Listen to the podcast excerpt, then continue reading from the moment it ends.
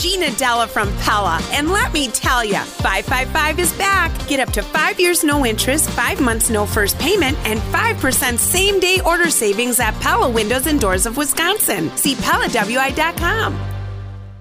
Live from the Annex Wealth Management Studios at historic Radio City, this is the Jeff Wagner Show. The Accunet Mortgage Talk and Text line is open now. Give Jeff a call at 855-616-1620. And now, WTMJ's Jeff Wagner. Good afternoon, Wisconsin. Welcome to the show. Well, Mike Spalding, I asked you to stick around, give you a chance to prove that you are, in fact, smarter than Jeff Wagner. I've been sweating since. So. Okay, well, here, here, see, here, here's the deal. One, once a month, um, I, uh, I, my wife and I, we, we play in like this trivia contest mm-hmm. that you know, a place we go and, and, and we have a, there's a couple other couples that join us. So last night was the trivia contest for September, and the team I am on we, we end up winning maybe once every every two times or so. We, we actually have okay, a pretty, pretty good, record. yeah. We're, we're, pretty That's solid good. about that. Well, last night we did not win.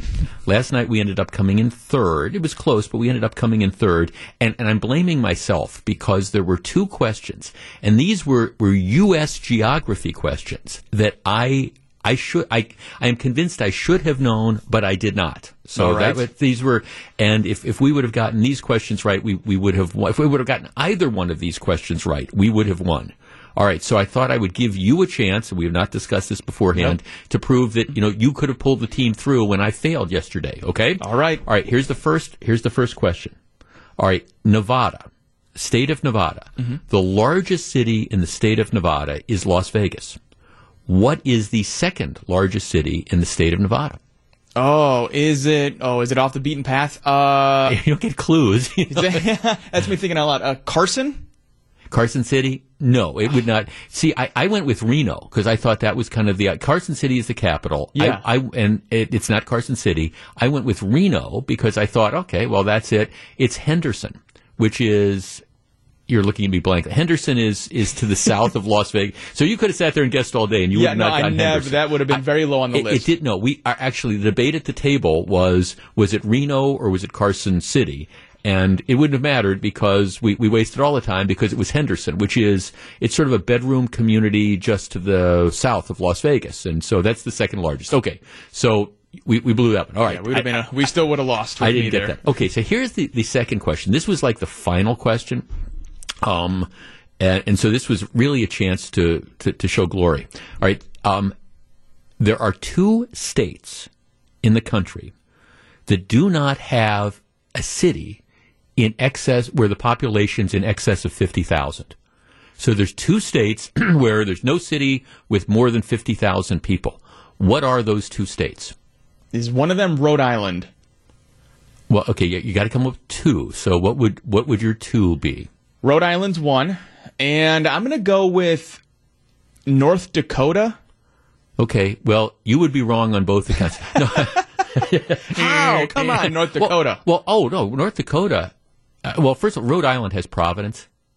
You know, and Providence is a relatively big city. So, but it's it's not Rhode Island. No, North Dakota actually. While there's not a lot of people in North Dakota, North Dakota is a couple. Bismarck, North Dakota, Fargo, North Dakota. No, so it's not North Dakota.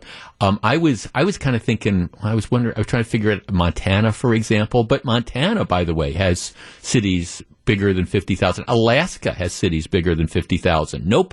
The two cities, the two states that do not have cities do not have a city larger than 50,000 are Vermont.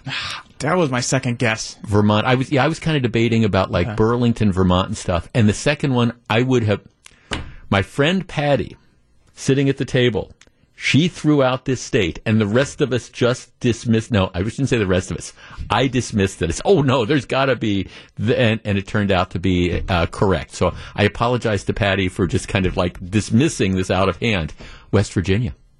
Really? West Virginia does not have a city population larger than 50,000. How do they factor in universities? Because you wouldn't you think Morgantown would have more than fifty thousand? No, I get maybe not. Okay. I don't know. I, I don't know, but it's, it's it's West Virginia and it's Vermont. I I mean, I was I was thinking I I mean, I was thinking Montana, I was thinking Wyoming, I was thinking Maine, Ver- Vermont was on the list, Delaware, um, but Delaware has it's a very small state, but there's one, there's one big city in Delaware.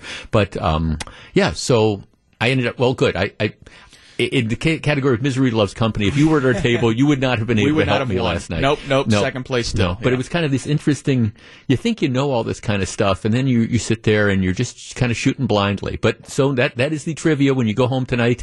You know, if you want to test gonna, that with some of your friends, say two states that do not have a population of lar- a city that has a population of larger than fifty thousand. And you know what? I can bring it up really naturally now because I know it now, so I'll just be able to slip it in there and yeah, exactly. okay. Look at the big brain on Mike Spalding. Okay, well that works. Well, anyways, okay, that was that was the the trivia. I, I had a chance at greatness. Either one of those, either one of those answers, we would have won again. But I uh, I didn't I didn't have either one. But there's always next month. You see, all these people are sitting there with their ideas. They're going, well, North Dakota, Alaska, no, no, that's not it. Wyoming and Maine, nope, nope. It is Vermont and West Virginia. And like I say, my friend Patty, she said it, it's it's it's West Virginia. No, no, that can't be. And, and she didn't feel confident enough to argue with us, but that was the case. Um, all right, yesterday afternoon, you thought the Brewers were going to slap the win, stop the uh, losing streak. As a matter of fact, I, I have to uh, tease my my very dear friends John and Mary were at the game, and when the Brewers took the five nothing lead. I, I, sent them both a text saying, "Hey, you guys are the good luck charms. You have to go to the rest of the games." And Mary sent me a text back saying, "Yeah, I, I feel it. This is going to be a win." Now that feeling might have been something, Mary, but it was not a win. Tough tough loss for the Brewers. Do not worry. Do not jump off the bandwagon. They are they're going to be just fine. And two weeks from now, nobody's going to be worried about, you know, did they lose a couple games to the Cardinals? Two weeks from now, we're going to be concentrating on are the Brewers going to be able to beat the Atlanta Braves in the first round of the playoffs and then knock off whoever it is that goes on. So do not panic. Everything will be okay. Interesting story in the Journal Sentinel today, which underscores this idea that, well, if you wanted to be charitable, you would say sometimes the grass isn't always greener. If you wanted to be honest, you would say, you know, sometimes the electorate is dumb. I'll explain in just a minute. Jeff Wagner on WTMJ.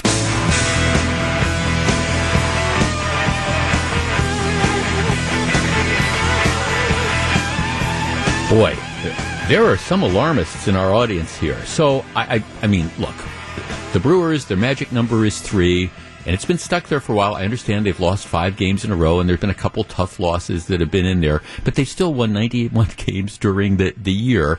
And any combination of three Brewers wins and three Cardinals losses equaling three, you know, any combination of that, once they get there, they, they've won the division. They're going to win the division. They're what, like seven and a half, eight games ahead. All right, so somebody texts me and says, well, Jeff, don't forget that six of the Brewers' remaining nine games are against the Cardinals and the Dodgers, whereas all remaining 10 games, the Cardinals are against the Brewers and the Cubs. Clinching is not guaranteed. To which my response was the Brewers are not going to go two and seven in their remaining nine games, and St. Louis isn't going to win all ten.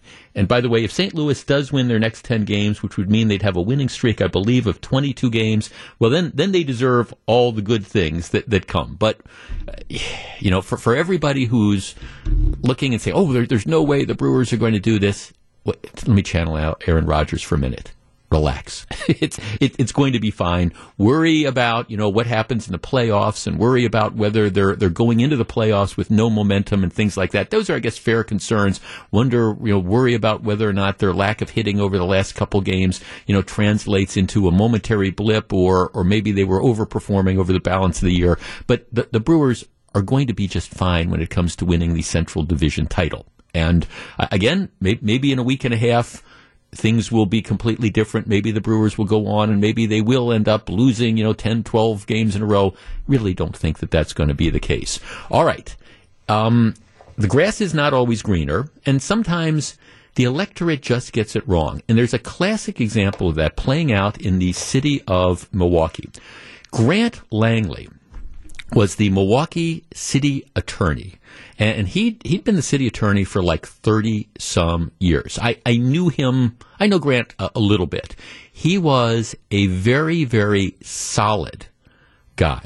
He um, was not particularly political, and I thought he always thought he did a good job of running a professional office and that the Milwaukee City Attorney's Office represents the city of Milwaukee in litigation when the city of Milwaukee gets sued, when it comes to like when people fight parking tickets or when people fight uh, municipal citations. You know, his office, you know, represents the city and things like that. And, and it's an important job, and there's a lot of people that work in the city attorney's office.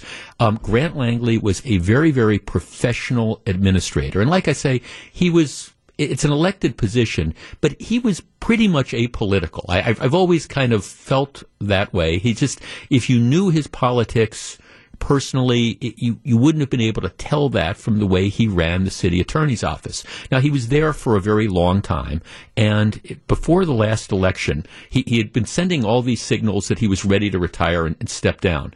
And then at the last minute, he decided that, no, he was going to run for another four year term. So he, he had a couple challengers. One was a Milwaukee attorney named Vince Bobot, who had been in the city attorney's office, very, very well known, good lawyer good, solid lawyer. The other guy that jumped into the race was a guy named Tearman Spencer. Now, Tearman Spencer was pretty much completely and totally unknown to a huge chunk of the Milwaukee legal community. No, nobody had ever really heard of, of this guy. Um, his career included working as an engineer on, on transportation infrastructure like railroads, got a degree from Madison, had a private practice that handled real estate and business cases, but he was not he, didn't have any experience. For example, it's not like he was an assistant city attorney. It's not like he was an assistant district attorney. He was just I don't know, somebody that was in the community, but not particularly well known, not a high profile lawyer at all. He was, of course, um, he was a new face he was also, let's be honest, he was black. And so, you know, you, you have this, we have a city that has a degree of racial politics that are involved in this. And so when he ran, part of the campaign was going to be, hey, if he wins, he's going to be the first, you know, elected black city attorney in the city of Milwaukee, which, which I, I, un- I understand. Diversity is important and those sort of things. So it's a three way primary. Vince Bobot, who was somebody who had a lot of experience in municipal law and stuff, he gets knocked out in the primary. And it leaves Grant Langley to run against this Tearman Spencer well, okay, it was 2020. You can argue it's sort of a, a change election or whatever. And, and Tearman Spencer, this attorney with very, very little experience and nothing in his background to suggest that he was able to come in and, and run like the Milwaukee City Attorney's Office. Nevertheless, he, because he's kind of this fresh face, he, he gets elected. And he gets elected overwhelmingly. He won um, like 60 40, just absolutely crushed, you know, Grant Langley. Um, um, 18,000 more votes than Langley, which is, you know, Langley was not a controversial city attorney at, at, all, but he'd been there forever. And so voters just decided, okay, the grass is always greener here. We're, we're gonna, we're gonna vote for the, the new guy. Well, again, demonstrating that the grass is not always greener and that sometimes voters really don't get it right. Tearman has been an absolute and total disaster with a capital D. Um, here, here's the way the Journal Sentinel reports it today, and Mike Spalding was alluding to this. Um, in the 17 months that he has been in office, nearly two dozen staff members have bailed from the city attorney's office. 17 have come this year, 5 in 2020. That is a third of the assistant city attorney positions. All four deputies and the chief of staff also walking out the door were an IT staffer, the finance officer, and the agency's personnel officer.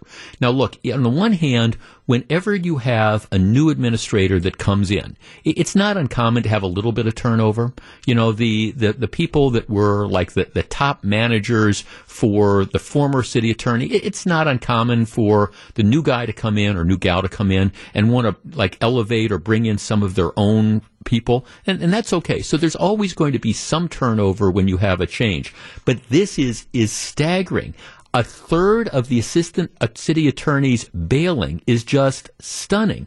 And apparently what, what's happened is they're, they're talking about, well, it's not like yeah, gee, I, I got I got demoted or whatever. They're talking about the operative phrase is this toxic work environment where the agency now again grant langley was a guy who just he ran the office on merit he was a, a no no chaos kind of guy. These, these attorneys who are leaving are talking about how these highly coveted jobs, because they pay really well, they've got great benefits, they're, they're bailing on this, all these employees, because the agency has been turned into an entity ruled by fear and intimidation.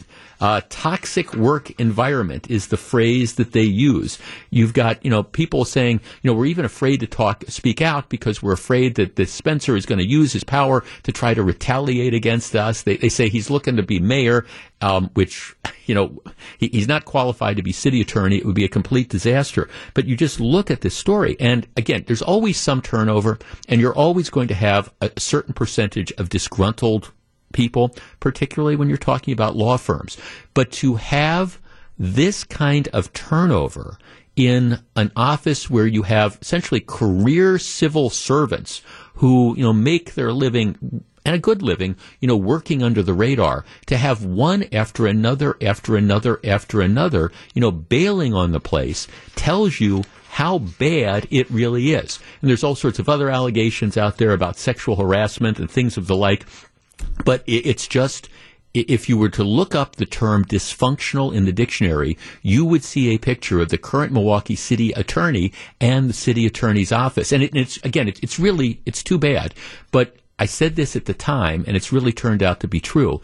The voters in April of 2020 in Milwaukee kind of had this giant hissy fit eh, where it's like, okay, well, you know, we're, we're going to, for whatever reasons, we're going to toss out the guy that's been doing a really solid job for the last three decades, and we're gonna we're gonna bring in somebody new. Well, by all stretches of imagination, it looks like the guy that they brought in, that that somebody new, really isn't by any any objective measure up to the job. So sometimes the grass isn't always greener, and sometimes the electorate just doesn't get it right. And this is example A. Back with more in just a minute. Jeff Wagner on WTMJ.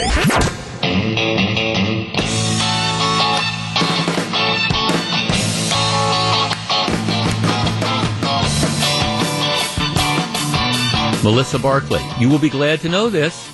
All right, the Oregon Department of Health has now waded in. Now, we're, we're not, far be it from me to suggest that the government wants to control too many aspects of people's life. But at the start of the pandemic, the Oregon Department of Health, all right, they came out with this um, message saying that essentially, well, you know, you are your safest sex partner, and they encourage that, this is well, this is okay, this is the government yes. telling you that, and they encouraged people to avoid kissing on dates. I remember that. Kissing yes. can easily pass COVID nineteen. Avoid kissing anyone who is not part of your small circle of close contacts. So that was the that was the that, you know sound advice. That okay. that, that was right. the advice. Do do not do not go out and kiss.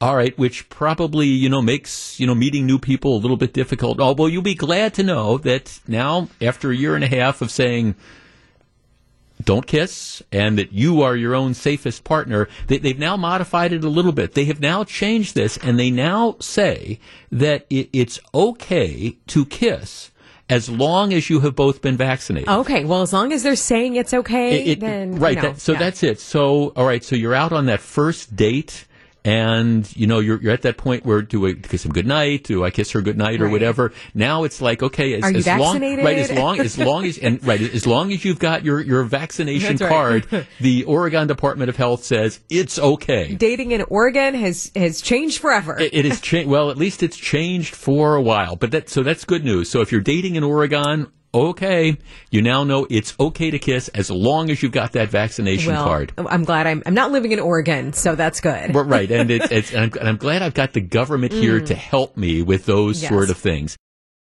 Welcome back to Jeff Wagner on WTMJ.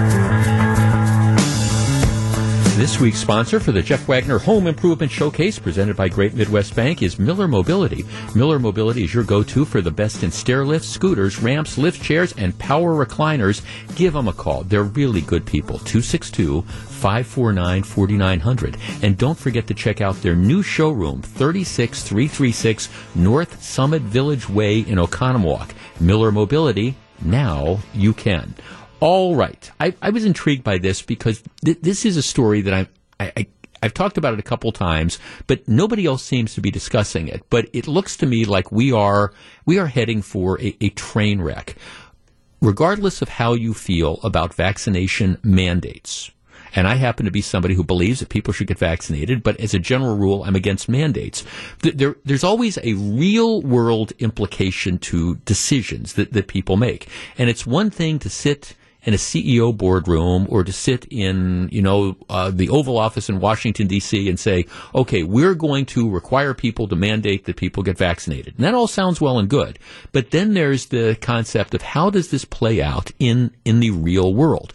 Now, many medical facilities and nursing homes have already imposed these mandates. They say, okay, if you are not fully vaccinated by October 15th or November 1st or whatever, we're going to consider you to have voluntarily voluntarily resigned, which is a fancy way of saying they're firing you. All right, you're, you're going to be gone. All right, I, I get it. I understand where they're coming from. But as we have talked about before, the, the question becomes, okay, what, what is the real world effect of this? And, and we've, we've run the numbers before. For example, for nursing homes and assisted living facilities. They estimate right now that one out of four nursing home assisted living facility jobs is currently vac- vacant. That, that's the, that's the deal. Now, they also estimate that about 40% of nursing home assisted living facility workers are currently not vaccinated. So you've got one out of four jobs that are already open that they can't fill. What's my, again, my point has been what, what's going to happen when October 15th or November 1st rolls around? And, and let's say of those 40% of workers who aren't vaccinated, all right, and 20% now still aren't. So are, are, you going to get rid of 20% of your remaining workforce? You're going to fire them. And then what, how are you going to stay open? How are you going to keep the doors open? How many hours overtime can you expect the remaining people to work? Well, the, the same thing is playing out in the medical community because for whatever reasons, there are particularly a lot of healthcare professionals like nurses who have decided they don't want to get vaccinated. Now, I, I can't tell you why they want to, don't want to get vaccinated, but they've made that decision. There is already an incredible nursing shortage. I know some hospitals in this area which are essentially paying double time to get nurses to, you know, work extra shifts and things like that because they are already dramatically understaffed. I know I know people who work in the nursing industry around here, and they are deathly afraid of what's going to happen over the course of the next month because they know that there are a lot of nurses who have just decided that they're they're not going to get vaccinated.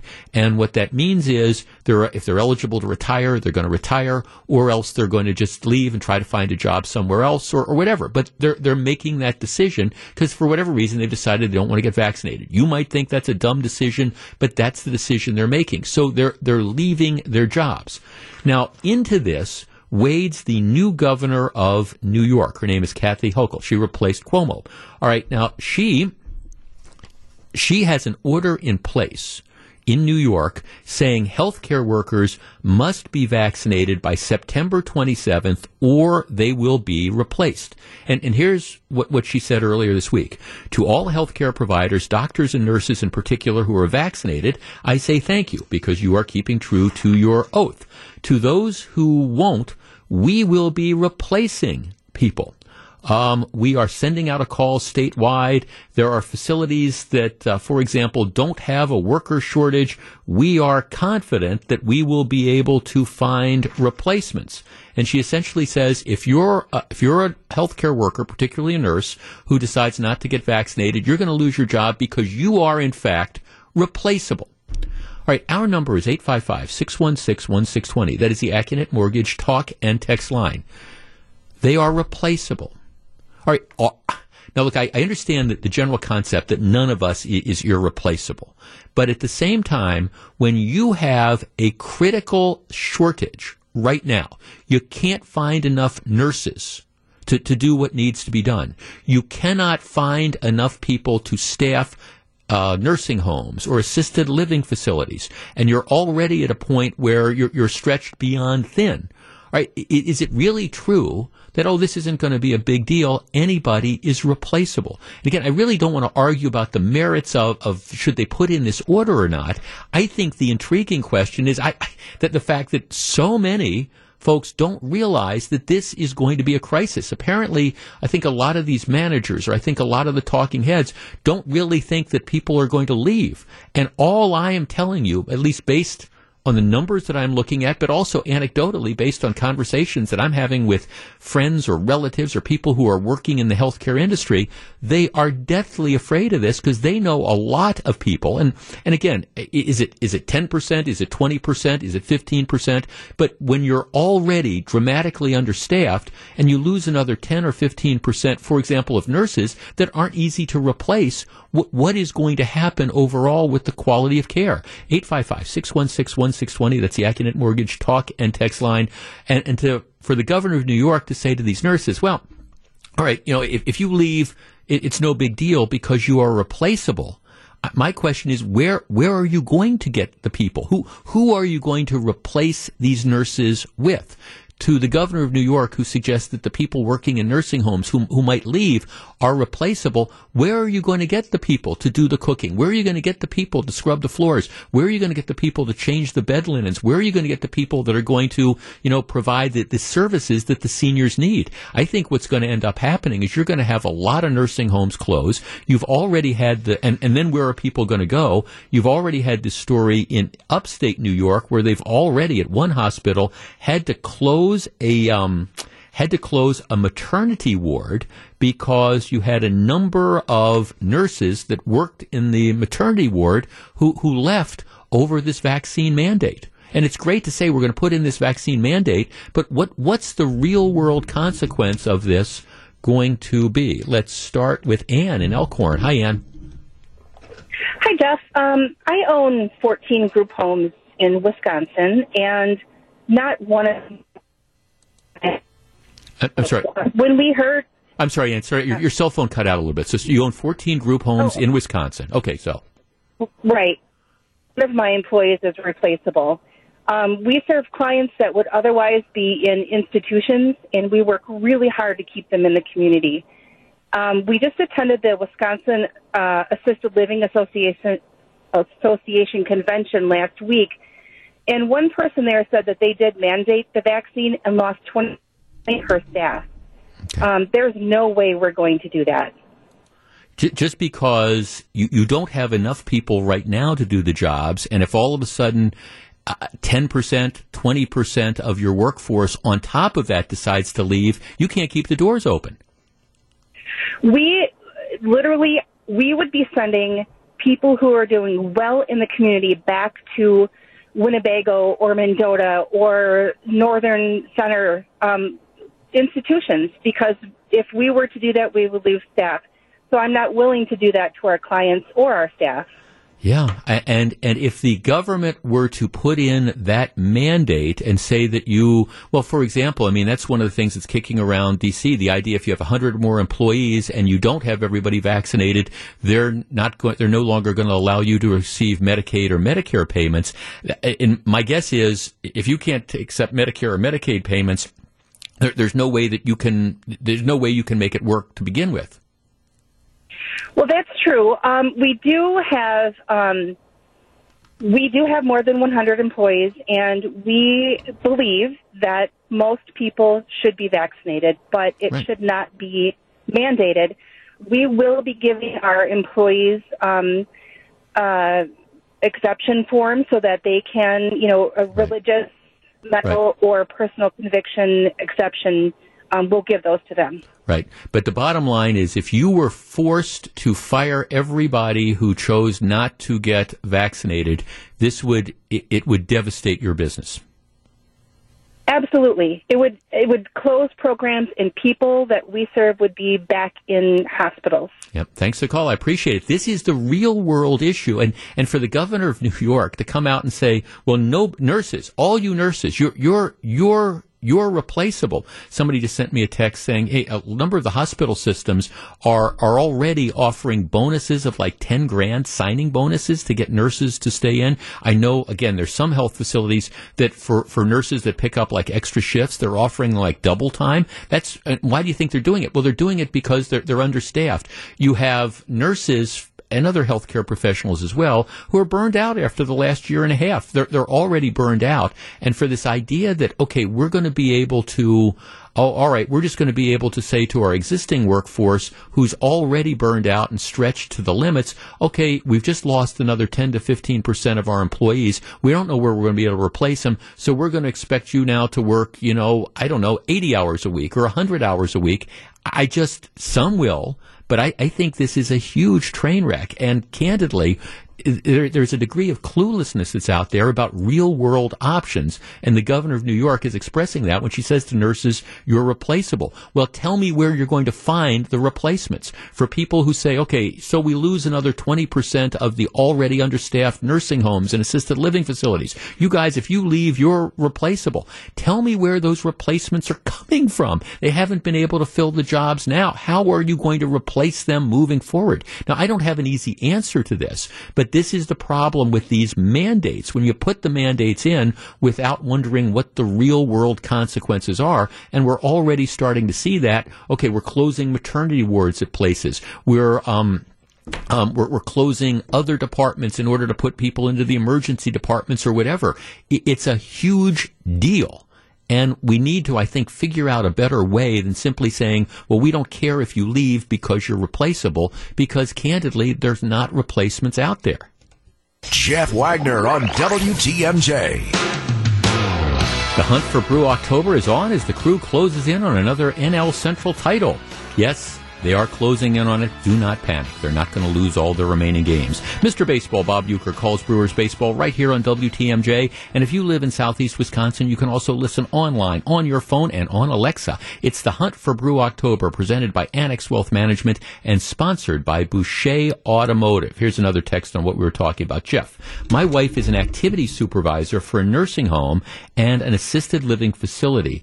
They are short RNs, CNAs, and staff for the kitchen. If they mandate this, and they've already been told they are, um, the this hospital, this, the place is already saying they're going to close because 20% of the remaining people have already made clear that they will not get vaccinated. Um, so what's going to happen is they're all making arrangements to find all these people that are these residences and move them to another facility, which is all well and good, but what, where are you going to end up sending them? That, see, this is, again, it's the real world consequence, and this is beyond should people get vaccinated or shouldn't people get vaccinated. It's when you have areas where there is an incredible shortage of personnel already and you recognize that by putting in these mandates, even if you think the mandate's a great idea, and even if you think that people in the health profession should get vaccinated, but the, the effect of the mandate is to I don't know, lose another 10 to 20% of the workforce, are you willing to live with the consequences of that?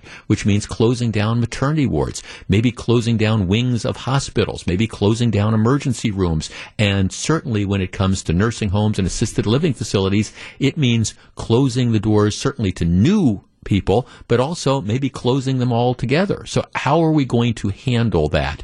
And it's a situation that I don't think anybody really wants to address. But for the governor of New York to say to medical professionals, "Well, you're you're you're replaceable."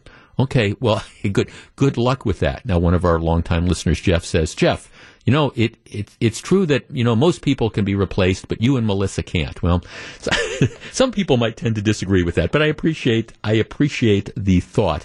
The um, we, we've been told to follow the science, and I, and I think that's I think that's fair. I, but I do believe that one of the reasons we are where we are with this pandemic is the fact that we've had conflicting health advice. And in some cases, the conflicting health device has come, uh, advice has come be, not because of a reaction to science, but more like a political, say, knee-jerk reaction. For example, I, I understand early on in the pandemic, they said you don't need to wear masks. And then once we got to know more about the, the virus three, four months later, and we figured out it was airborne, they, they changed the mask recommendation. And, and that's based on on science. But what we've seen is that these, these flip flops that have gone back and forth about, well, if you're vaccinated, now you don't need to wear a mask. No, if you're vaccinated, you do need to get a mask. And we're seeing this now play out where the scientific community can't even reach an agreement. The most recent example of that is these booster shots. The, if you haven't been following us, the, the Center for Disease Control, their advisory panel came out and they, they said that, okay, unless you are, you know, above the age of 65, you don't need, an, or, you know, immune compromised, you, you don't need to get a booster shot. Okay, um, the CDC chief overruled the agency's advisors and said, you know, no, I mean, here's what we need to do. If you're in a situation where um, you, even if you're below that particular age, healthcare workers, teachers, other workers at risks, you should get a booster shot. And, and she overruled her own advisory panel. Now, I don't know if the head of the CDC is right. I don't know if the advisory panel is right. But this is what happens where people say, well, follow the science, but we don't know definitively what the science says. I'm not anti booster shot. I intend to get a booster shot as soon as I, am eligible. I'm not going to push needier people out of line for me to get one. But but again, this is one of the problems where we say follow the science, but it is unclear what the science indicates. And I think the CDC has certainly contributed a lot to this problem over the course of the last year and a half by issuing recommendations that aren't necessarily based on the science or isn't necessarily based on it might be based on one study, but not taking into account other studies. And the more you get these mixed messages out there, the more it fuels people who are reluctant to get vaccinated or reluctant to get the booster shots, which to me it's always been maybe you should wait in making a decision until you really do have a consensus of scientific opinion. Because right now the CDC head is kind of, she's in one direction, CDC experts are in another direction, the FDA is in a different direction, and Joe Biden is in a different direction. So who do you end up listening to? It's a problem. Back with more in just a minute. Live from the Annex Wealth Management Studios at historic Radio City, this is the Jeff Wagner Show. And now, WTMJ's Jeff Wagner. Good afternoon, Wisconsin. Welcome back to the show. Is age really just a number? There are, by my count, five members of the U.S. Senate currently who are over 80 years old there are another 23 senators who are in their 70s. The average age of a U.S. senator is 64.3 years. Of the five senators who are in their 80s, Dianne Feinstein from California, she's 88 years old, and she is undecided as to whether or not she is going to run for a next another six year term. Richard Shelby, who is a long serving uh, senator from Alabama, he is 87. He's announced that he's going to retire at the end of his term next year. So he's going to be retiring. James Inhofe, who is um, 86, he was just reelected. He's announced that he's not going to run for another term when his his current term expires in, in six years. But he's going to plans to serve until, you know, well into his 90s. Patrick Leahy, who is senator from Vermont, he's 81 years old. 81 years old. He was first elected to the U.S. Senate in 1974 when Gerald Ford was the president. Um, he, he's the last remaining what they call Watergate baby who, who's in the U.S. Senate, but he's been there since 1974, and he he's up for reelection next year, and he's sending signals that he intends to run for reelection next year, which would mean if he served out his complete term, he would be 89 or, or 90 if he in fact were reelected. Now I bring this up because there's there's another member of the octogenarian club. His name is Charles Grassley, who is a Republican from Iowa. Um, Grassley is, has announced today that he is going to run for reelection, wants to run for another six year term. All right?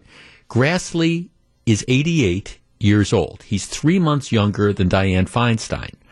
If Charles Grassley from Iowa were reelected, that would mean, and he served out his full term, he would be 95, 95 years old or so. I'd have to go back and look exactly when his birthday is, but he'd probably be like 95 years old. Now, the Republicans in Iowa are very, very thrilled that, that Chuck Grassley is going to run for reelection because um, right now there's there's next year is going to be just an absolute and total, you know, open brawl to see who takes control of the Senate. Right now, as I think everybody knows, there's 50 Republicans, there's 50 Democrats, or independents that caucus with the Democrats. And so whenever you have the ties, the vice president breaks that.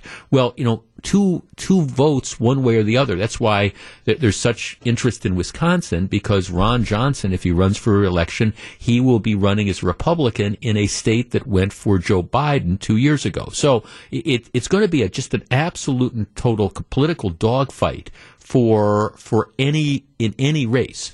And when you have a long term incumbent like a Charles Grassley, obviously that's a situation where the Iowa Republicans and the Re- Republican Senatorial Committee is thrilled to see Grassley run again because it's not an open seat. And as the incumbent, he has all those advantages. Like I say, Dianne Feinstein, who's a liberal Democrat from California, she's on the fence as to whether she's going to run again. Pat Leahy, who is an extremely um, liberal senator from Vermont, he's he's planning to run again. And like I say, if he serves, he would almost be 90. But in the case of Grassley, um, it's a situation where you know, he, he'd be in his mid 90s if he served out his term.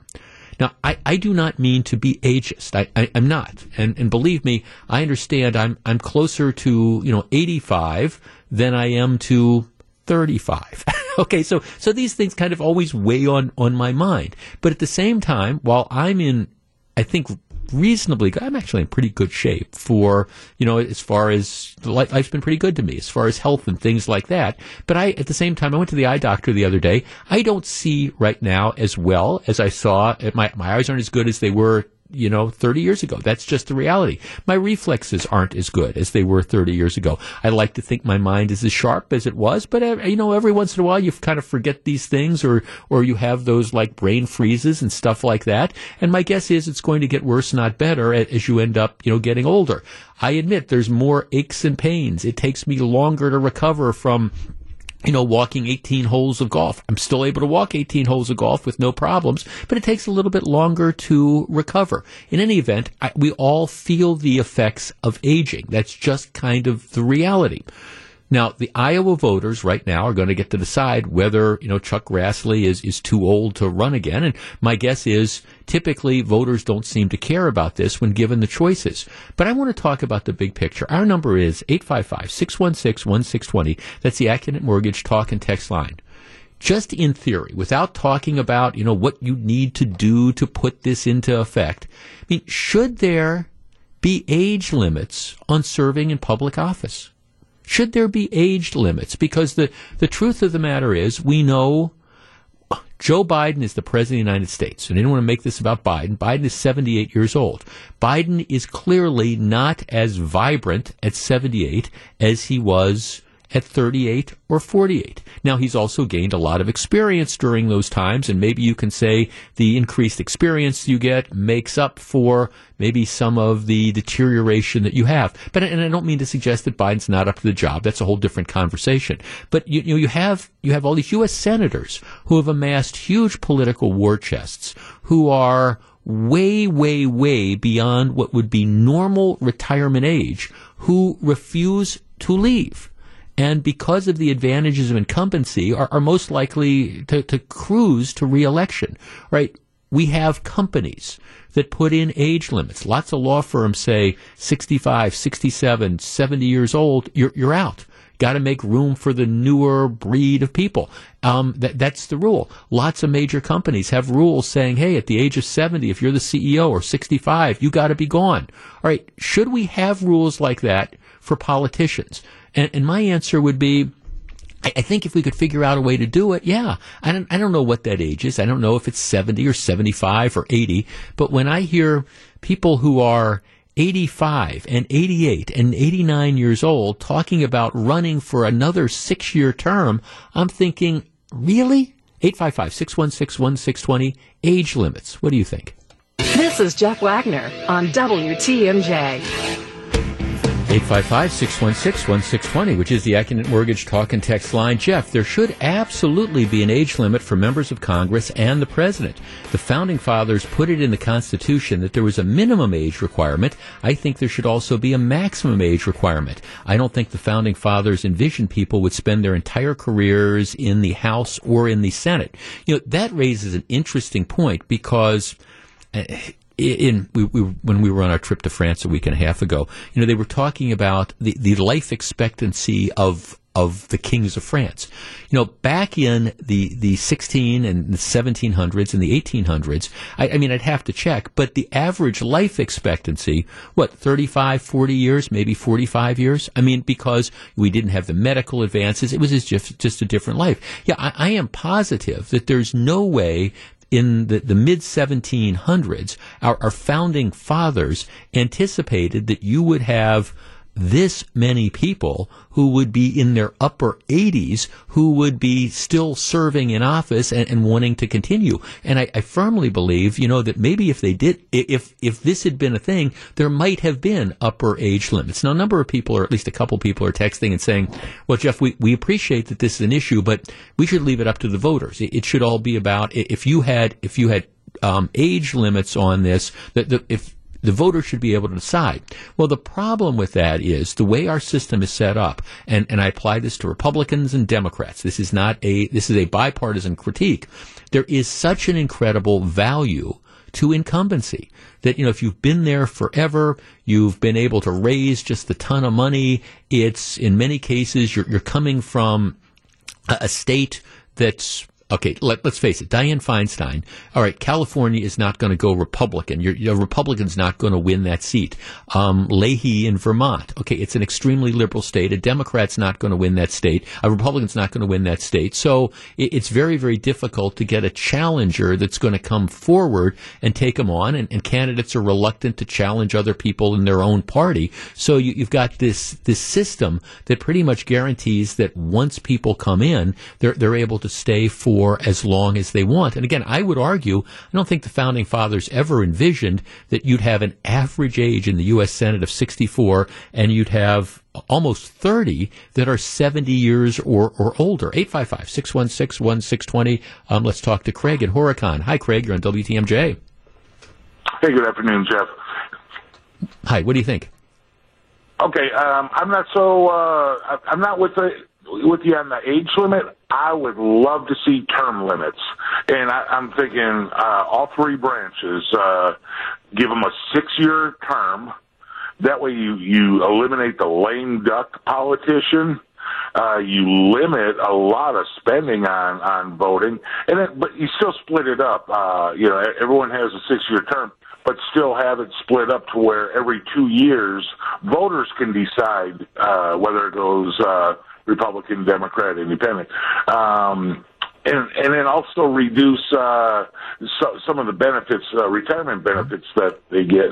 But but again, all three branches are supposed to represent uh, a segment of, of, their population, or you know, with, with the judges, you know, the, the nation. Um, if everyone just had a six-year term, we could put in who best represents us. I'm sorry, someone that's been in there since '74 yeah. has no idea what's happening to him. Thanks for taking my Thank, call. Well, thanks for the call, Craig. Weekend. I appreciate. it. See, and I'm, I'm okay. Here, here's my issue. I, I think six years is way too short because it takes I, I think it, it, takes a while. There, there's a learning curve that, that's out there, and I think if you said, okay, your term limit, you can only run once. I don't think that gives people enough time to actually like learn the job. And there is there is certainly a value to experience. So I, I think that that's that's way too young. You know, you make an interesting point though about judges, and this is you know, federal appointments of judges for life. I'm sorry, I have friends who are federal judges, and I've known lots of federal judges I respect. That that's to me that's crazy as well. Like I say, lots of law firms maybe not all, but lots of the big law firms, they, they tell partners, producing partners, you got to start phasing out at 65 or, or by 68 or 70, you're essentially in emeritus status. Um, we, we don't make the federal judiciary do it. So you have some of these people who, who cling even though there might be just brilliant people, but they're but they're starting to slow down. The the big issue now going on in the Supreme Court is Stephen Breyer, who is um, 83 years old. He's one of the right now. If you wanted to look at a conservative liberal split, I think it would be six three conservatives. What's happening is he's under a lot of pressure to retire. He's been on the bench since uh, 1994. So what is that? 27 years. He was appointed by Bill Clinton, and and he's 83 years old. And the concern that the Democrats have is that they may very well lose control of the U.S. Senate in the next election. And at that point in time, it becomes much more difficult to confirm a, a new justice, at least in the next couple years, pending the presidential race. And so there's a lot of pressure on Breyer to retire. Well, Breyer so far is resisting this. He says, look, I, I don't intend to die on the bench, but I'm not ready to go yet. And I, I do think that raises an interesting issue. And, and would our founding fathers really have gone for lifetime appointments if they would have understood that, you know, people were going to live into their 80s and, and live into their 90s. And, and I think that they might have rethought that because again, you've got, if you've got minimum age requirements, don't you need to have maximum age requirements? And I, I understand maybe you could accomplish this with term limits. I don't, I have a problem with that because, all right, let's take a U.S. senator, three terms, that, that's 18 years. Well, that's, you know, that, that's not saying that the, that the, that the person is necessarily ineffective. And again, I don't mean to be ageist, and I fully acknowledge, like I say, I'm closer to 85 than I am to 35. Yeah, that's the way it kind of works. But at the same time, you know, 88 years old, running for reelection, Republican or Democrat, 82 years old, running for reelection. At some point in time, if if they won't leave, maybe we just need some rules that suggest that okay, you you gotta leave, and you know, give your money to somebody else and clear the decks, and let's have somebody be elected. A couple texters are saying, Jeff, did you watch any of the hearings on on the big tech issues that were going on. And, you know, you, you, see some of, particularly some of the older senators who it was very, very clear that they were kind of lost as to the operation of, of a lot of the newest stuff. We all try our best to be current, but I'm still at a, at a point where when I have one of these things that I can't quite figure out on the phone, I'm either going to our IT professional or maybe I'm going to my wife's grandkids because they're the ones that can help me figure out how you change this setting on the phone. Back with more in just a minute. Welcome back to Jeff Wagner on WTMJ.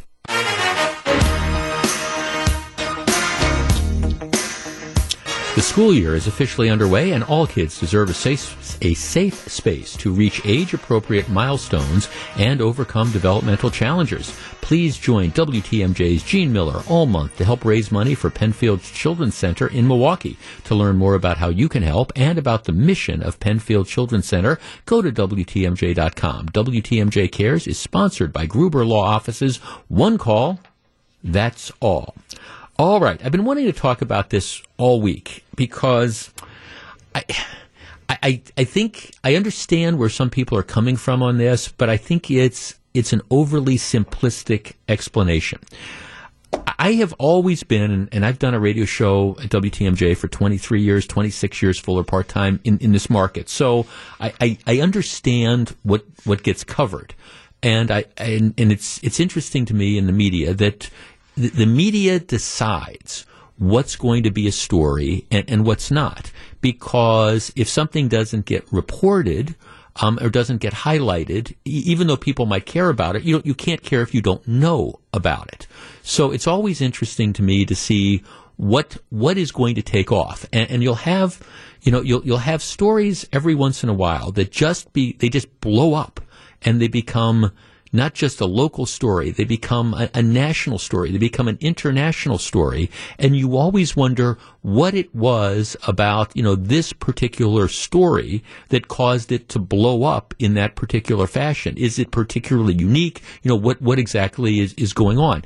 And I've seen a number of those over time. I remember we had one summer years and years ago. It was the summer of the shark attack. And you, and, and there, there'd been a couple of shark attacks and there really hadn't been that many, but there were a couple. And so, I mean, every time you turned on the television, every time you turned on the radio, every time you picked up a newspaper, it was a different story about like a shark attack. And, and there, there, we always have shark attacks, you know, and it was what's, okay, what, what had happened this summer that, that suddenly, you know, brought this to the forefront? And, and I was never able to come up with a good explanation other than the fact that this is what the media decided to blow up.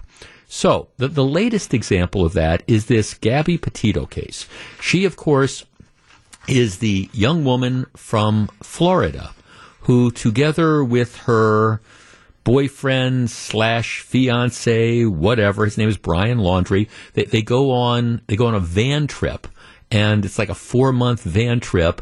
And apparently, it is a dysfunctional relationship. You know, they're they're in this van, and she's got some mental health issues, and it sounds like he's got some mental health issues. And there's nine one one gets called from time to time, and he says she slapped her, and you know that, all these reports of of a, of a toxic relationship.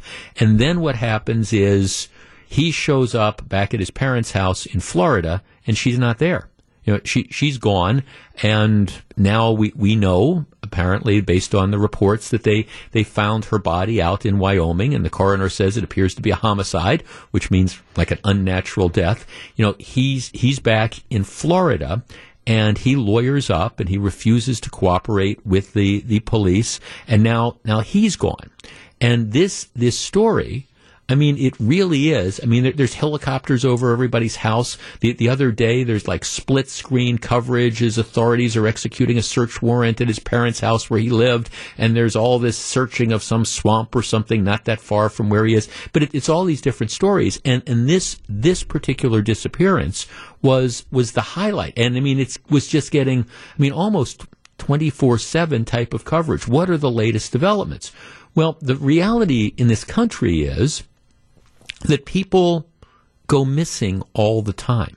It, it just, kids go missing, adults go, young adults go missing, middle-aged people get miss, go missing, older adults go, go missing as well. I mean, this, this is something that happens. Um, murders there, you know, murders occur at an alarming rate, and in many cases, those murders aren't solved. In, in Milwaukee right now, I think this year the the homicide clearance is around thirty five percent, something like that. But but but there's always these situations where you know you you have somebody that's been killed or somebody that's disappeared, and it, it's not it's not on CNN twenty four seven. It's not it's not covered on the national news. It's just, okay, well, well, somebody went missing. So the question is, why, why do some cases attract attention and others don't. You know, one of the real high profile missing cases from years ago involved an attractive young white woman, Natalee Holloway. Remember, she was, um, she was in one of the Caribbean islands and she went missing. And this was, this was something you still see stories about, you know, what happened to Natalee Holloway.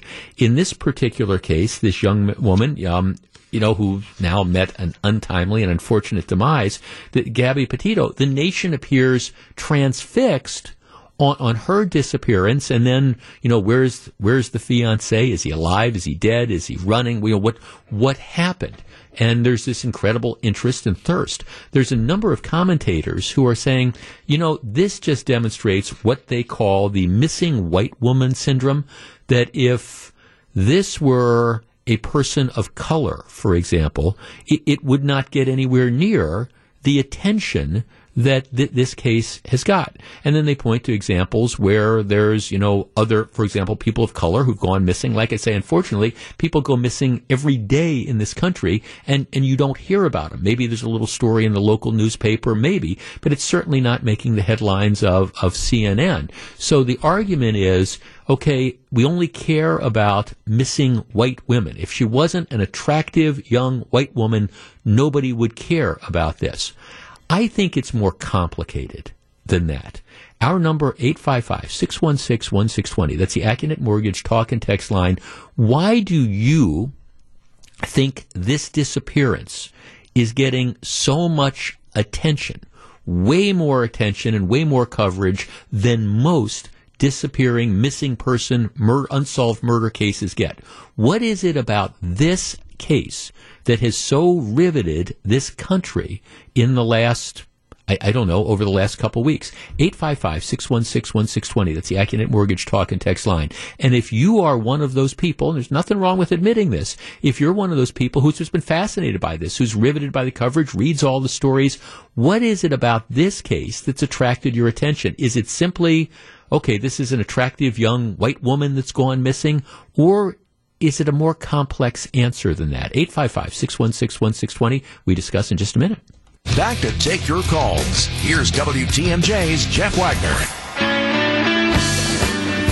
855-616-1620. That's the Accunet Mortgage talk and text line. Okay, so why is this case getting all the attention when, again, people go missing all the time. Now, some people would say the Gabby Petito case is getting all this case because she's an attractive white woman, and if she wasn't, it wouldn't be getting as much attention.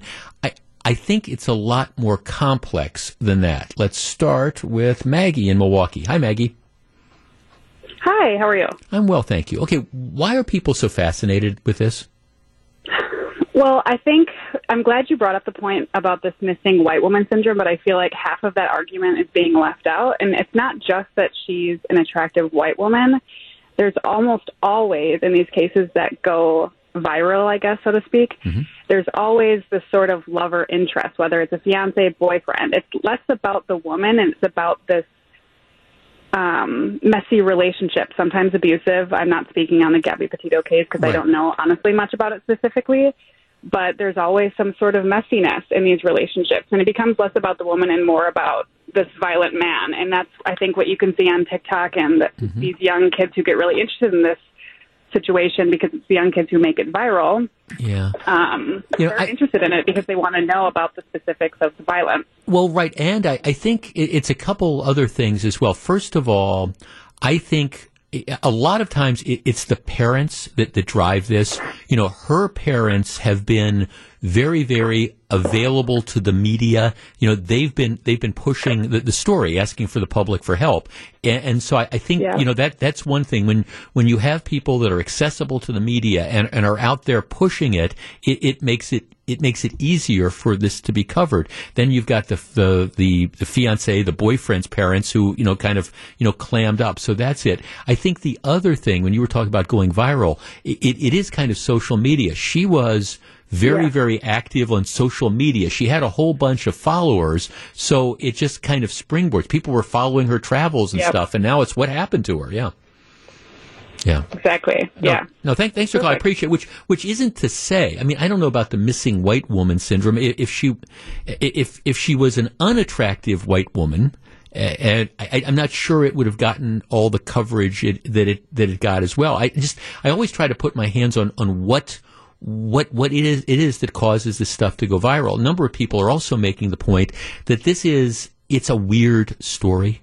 You know, I mean, it's just weird on, on so many levels. The, it's not just the disappearance, but it's the boyfriend or fiance or whatever he was. You know, they're, they're on this, they're, they're on this kind of the, the van trip for several months and he comes back without her and now he's disappeared. It, it's, it, it's got all the, it's got all the attributes of, of a made for motion pictures movie. And I think people are also now kind of fascinated because you, you want to find out what the next development is. It, it's weirder than just the okay the person is gone because there's this backstory there's this narrative and there's always some other development which is you know driving it along 855-616-1620 let's talk to uh, jason hi jason you're on wtmj Hey, good afternoon, Jeff. Um, first of all, this is just my opinion. Sure. I, I didn't find her attractive. Um, I don't care her color. What caught me in the story, though, was before they found her body, she was on a, uh, the Day Show, and uh, they had that camera from the cop talking to her mm-hmm. when they had the argument. And, and that's what caught me into this. And I'm like, okay, now she's missing – so it was the video camera from the officer talking to her in the back seat. I don't know if you saw that. Mm-hmm. Yeah, I, I saw some of the interaction. yeah. That, yep. And then she said, "Well, we got an argument," and they give him a little space or something. And then I listened to the story, and then I found out, you know, he left to Florida, and then she was gone, and they found her. That's how it caught me. So mm-hmm. yeah, no, thanks. For, I mean, I, I, no. it has nothing to do with it. Okay, well, thanks. I mean, it, it, it is, it's got all, well, here's a texture that makes an interesting point. Jeff, I think it's because people are drawn to the real crime aspect of the drama. Social media and the flood of podcasts and documentaries has caused a complete and total fascination with crime. And when people are invested in something, it, it ends up making money. Well, the, I mean, I mean, think about, there is an element of truth to that. I mean, think about all the true crime podcasts that are out there and all the documentaries that are out there examining stories. I mean, mean, you've got okay, making of a murderer, the, the Steven Avery thing, which is a documentary only in the broadest sense of the term. But but again, people are fascinated by these things, and in this particular case, it was a situation that was playing out again in, in real time. Okay, what's going to be the next development? Where is she? Where is the where is the boyfriend? You know, what's ended up happening to him? You know, when you and, and I, I also confess that there's all these sort of weird elements of this. I mean, you go on, you, you go a, a road trip with your girlfriend, fiance, or whatever, you come back by yourself and you're not telling anybody what ended up happening to her. Well, we know what happened to her, and I think we can make a pretty good guess of, of who was responsible for this. Now the and, and there's also been a development of a, of the day. There's been something that's moved the narrative along, as opposed to okay, the guy is just holed up in his parents' bedroom and the bedroom in his, his bedroom in his parents' house. Now he's gone too, and, and has he has he run? Did he you know, take his own life? What, what exactly is going on? And so there's always something that, again, keeps people interested. Is the fact that she was an attractive woman, is that, and some, and, and I think that's a fair description, but is, is that something that I think partly gets the attention? Well, yeah, maybe you know, maybe it does, but I don't think that explains this fully. Just every once in a while, you get these cases that just capture everybody's attention. And I know that's frustrating for family members uh, of, victims who, who've disappeared who you can't get the attention to. But I think it's a much more complicated thing than just saying, oh, she's an attractive white woman, woman, that's why she's getting the attention. In this case, there's a lot more than that going on, and I have no clue as to how this is going to end, which is one of the reasons why I think people continue to pay attention. Live from the Annex Wealth Management Studios at historic Radio City, this is the Jeff Wagner Show. And now, WTMJ's Jeff Wagner. Good afternoon, Wisconsin. Welcome back to the program. Fun show today. I have enjoyed all the input and the subjects. We'll try to keep it going for another hour or so. Pop Culture Corner coming up at uh, the bottom of the hour, and it's going to be literally and figuratively a very fun one this week. I've been looking forward to this for quite a while. All right. If you're a regular listener of this program, I disclosed that uh, last, sometime last November, I, I, I came down with COVID 19. And my wife came down with it at the same time. We were very, very fortunate, knock on wood, mild, mild cases. As a matter of fact, I, I, I would probably have not even gone in and gotten tested, but for the fact that I ran a fever and my wife said, go in, you know, get, get tested. And it was a fever for one day and then it, it let up and it was I, I, would tell you the symptoms were like a very, very mild cold, but I, I, tested positive for COVID and, and she also tested positive for COVID. I don't think she minds me disclosing that, but we were very fortunate. Mild cases, you know, we, we did the quarantine and stuff. I, I worked from home. They brought me the, the kit. And so I don't think anybody even knew that I was, was sick really because I was broadcasting from home and stuff, but it, it all, it all worked out very, very well. I don't know how I got it. I mean, I, my, we we kind of kid each other. I say that I say to my wife Fran, I said, "You must have gotten, you must have been around somebody that got it and gave it to me." And she says, "No, no, you you you got it. and You gave it to me." I, I don't know where we got it. I I, I just I, I don't. There was, you know, I, I know that there was one person in our workplace, and we, we were largely closed up. I knew there was one person in our workplace we found out, you know, tested positive for COVID, but I don't think I was around that person very close. I, I mean, I have no idea. I, I can't, it just doesn't matter. I, it didn't matter. I, I don't know. And, and trying to figure out, you know, where you might have contracted this, it, it's just, it's kind of, it's an endless and almost a pointless sort of thing because you're never going to be able, and I think in most cases, you're never going to be able to tell for, for sure. So I, I just, don't know where that particular thing occurred. All right, I was thinking about that because, and I consider our, we both consider ourselves to be very, very fortunate. No adverse, no significant adverse reactions at all. So we're we're lucky, but it's like I say, that's one of the reasons why, even though we had COVID and probably have antibodies. We you know went out and got vaccinated just as soon as we possibly could because you want to be safe. Okay, so there's a story in the Journal Sentinel about a, a couple who live in in Shorewood, and he is an attorney. And apparently, what happened is they're they're mad at Spectrum. Spectrum, of course, that's the former Time Warner Cable. It's the cable company. So here's here's the story. Apparently, they call Spectrum because they need some work done in, in August. They need some work done on, on their cable, you know, internet or whatever. You know, you got to got the cable guy out to, to fix this. And so apparently, you know, what, what happens is they, they've been very, very careful about COVID and things of the like. But after a visit, by the Spectrum cable technician, they, they both test positive for for COVID. A couple days later, um, Spectrum apparently had, had sent out a, a letter because this particular technician had apparently subsequently had, had, tested positive for COVID. I mean, here's the deal. Spectrum says it contacted customers whose homes the technician had visited that day. Um, the this is what they say. We require our technicians to complete a daily health check before coming to work. The technician in this case reported no symptoms or health concerns the day of the service call, so he felt fine. The technician reported feeling ill the following day and later tested positive for COVID.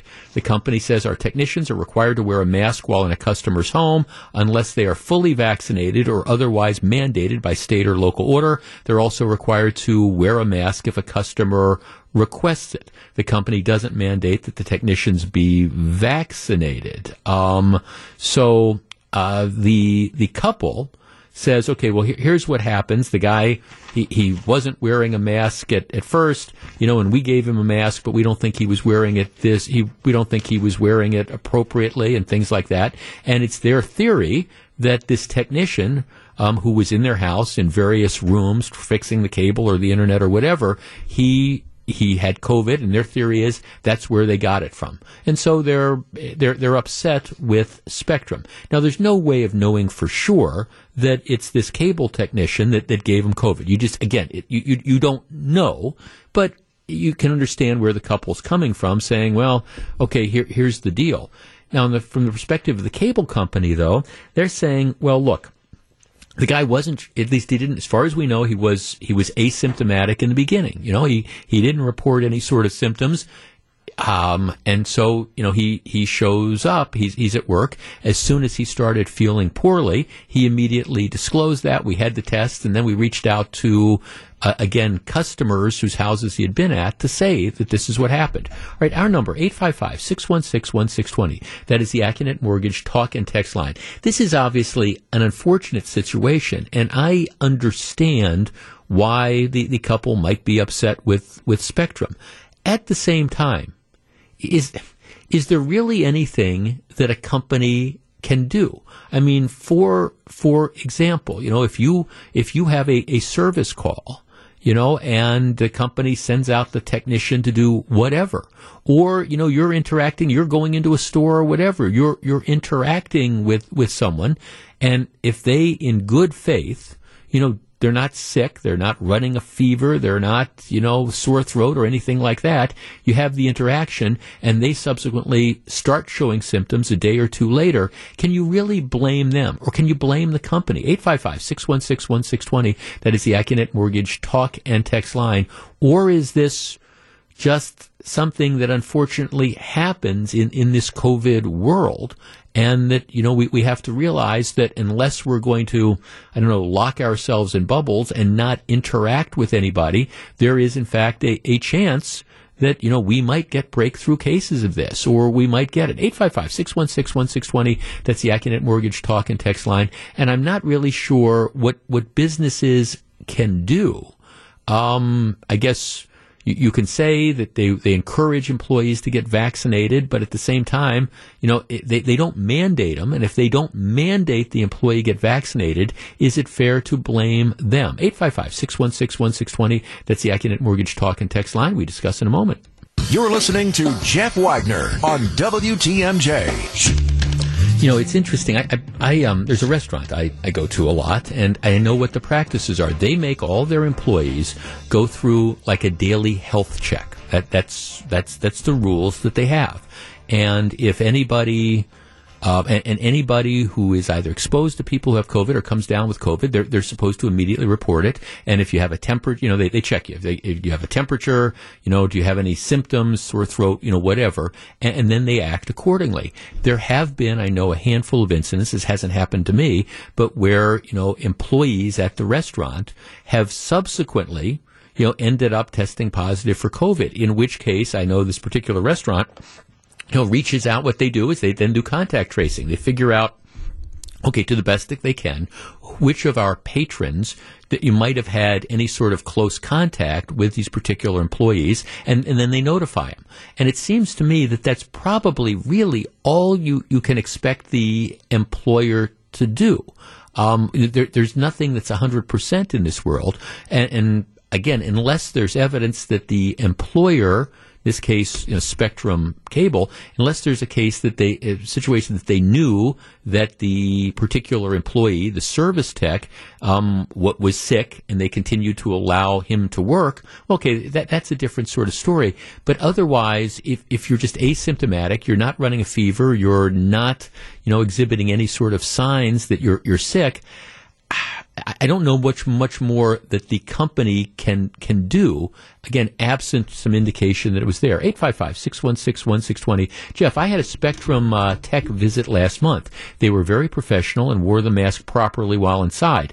I think those infected by service detection, however, deserve an official apology, and I'd give them a year's worth of service and their highest level of offerings in an effort to, you know, make good. Um, you know, Jeff, you mentioned the family was very cautious. I'm guessing they were vaccinated. I'm not sure the story says it, but I assume they are. Maybe they should be mad at the pharmaceutical companies for their failure. Well, again, vaccines aren't perfect either. That's just, there, there is this kind of reality that's out there that there can, in fact, be great, uh, you know, breakthrough, you know, cases uh, about some. Jeff, I believe people are responsible for getting close enough to the technician to get it. These days, I consider everyone to have COVID. I keep my six foot distance. I wear a mask when I am around strangers. Well, I think, you know, that's it. Jeff, I'm getting new carpeting soon, and the carpet guy will not disclose if he's vaccinated or not, so I plan to leave my home when he's there and then open all the windows when I, in fact, get home. Well, I, I think, you know, that's certainly an option that, that people are going to take if they are, in fact, you know, uncomfortable with it. Jeff, in my opinion, here's another text. I think Spectrum did everything they could. Wellness checks, informed customers after they found out that he tested positive for COVID. Yeah, I guess, I, you know, I, I look, I, I understand the frustration, and but you know, at, at the same time, and I, I, think back to again when I got COVID in last last November it's just at some point in time, it's almost sort of fruitless to say, okay, who who did I get it from? Did I get it from my wife, who got it from somebody when she was out? Did you know she get it from me because we you know we ran into somebody? I, we had like isolated contact, even though we were wearing masks and things. And, and you just never know where. In most cases, you know, you don't know where it was that you you got it from. I guess in some cases where you have somebody extremely close to you that gets it, you, you can figure it out. But I mean, I didn't I don't blame anybody for me getting COVID. I don't, I don't, my wife doesn't blame anybody except maybe me for us getting COVID. You know, it, it's one of those deals where it's just something that ends up up, up, happening. And I guess I make this decision. If I go and take my car in to get serviced, for example, and it turns out that, you know, the service technician that I'm in relatively close contact with, and maybe we're wearing masks, maybe we're not, but if we're having contact and we're in close contact with it, and it turns out subsequently, you know, they end up having COVID but didn't know about it, I'm not going to be mad at the auto dealer. If I go to get my hair cut and the gal that cuts my hair, um, comes into work one day, feels fine, but two days later finds out that she's not feeling well and she calls. I'm not going to be mad at her. I, am just, it's one of those things that's out there. I don't think we need to like put scarlet letters on people and things like that. And I think there's only so much that businesses can in fact do to make sure that their customers aren't exposed. And if again, the business has no way of knowing that the person's sick and the person themselves doesn't know that they are sick, well, at some point in time, it's just, I chalk it up to this general concept of, you know, this is life, and sometimes unfortunate things happen. This is Jeff Wagner on WTMJ.